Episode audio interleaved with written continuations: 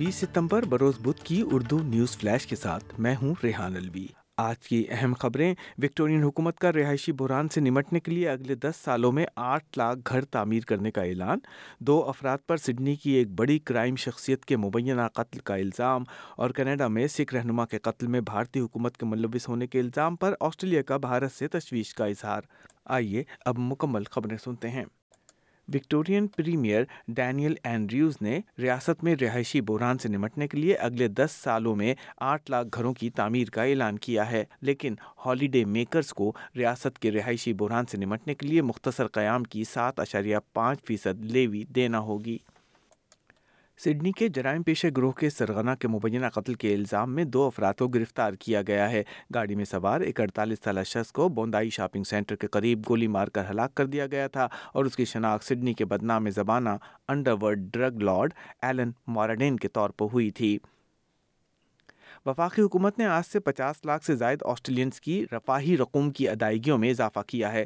Job seeker, youth allowance, Austudy Abstudy اور youth disability support pension پانے والے افراد کو انڈیکسیشن سے سولہ ڈالر کے اضافے کے علاوہ ہر پندرہ دن میں بیس ڈالر اضافی ملیں گے۔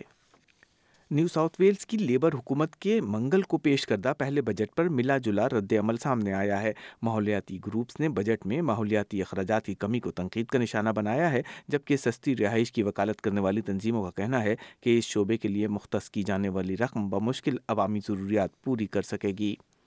ایک ایسے وقت جب آسٹریلینس کو مہنگائی کا سامنا ہے وزیر اعظم اینتھونی ایلبنیز نے حکومت کی طرف سے پارلیمنٹ کے لیے مقامی آواز یا انڈیجینیس وائس ٹو پارلیمنٹ کے ریفرینڈم پر اپنی زیادہ توجہ مرکوز رکھنے کا دفاع کیا ہے۔ مسٹر ایلبنیز کا کہنا ہے کہ معیشت، ماحولیات اور مہنگائی کے تدارک کے لیے ان کی حکومت اہم اقدامات اٹھا رہی ہے۔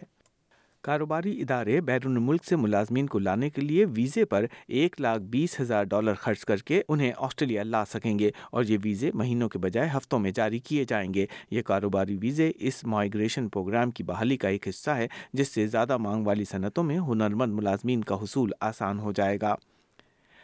سینٹ کی دو ہزار سترہ کی کمیٹی نے اب تک چھ سو سے زیادہ علاقائی بینک برانچز کی بندش کے اثرات کا جائزہ لیا ہے۔ دیہی آسٹریلیا میں بینکوں کی سماجی ذمہ داری کے بارے میں بحث کے تناظر میں بڑے چار بینکوں کے سربراہان کو ریجنل علاقوں میں بینکوں کی شاخوں کی بندش کے بارے میں انکوائری کا سامنا ہے۔ West Bank, Commonwealth Bank, A N Z, National Australia Bank کے چیف ایگزیکٹوز کینبرا میں پارلیمنٹ ہاؤس میں انکوائری کے سامنے پیش ہو رہے ہیں۔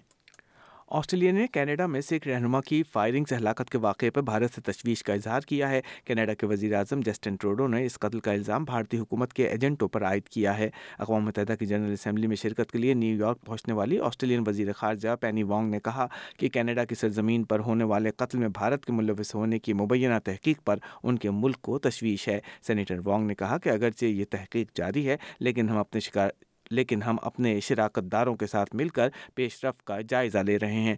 سینیٹر وانگ نے واشنگٹن پوسٹ کی اس رپورٹ پر تبصرے سے انکار کیا، جس میں بتایا گیا تھا کہ کینیڈا نے آسٹریلیا سمیت اپنے انٹیلیجنس اتحادیوں سے کہا ہے کہ وہ اس معاملے پر بھارت کی مذمت کریں۔ یہیں پر نیوز فلیش ختم ہوں گے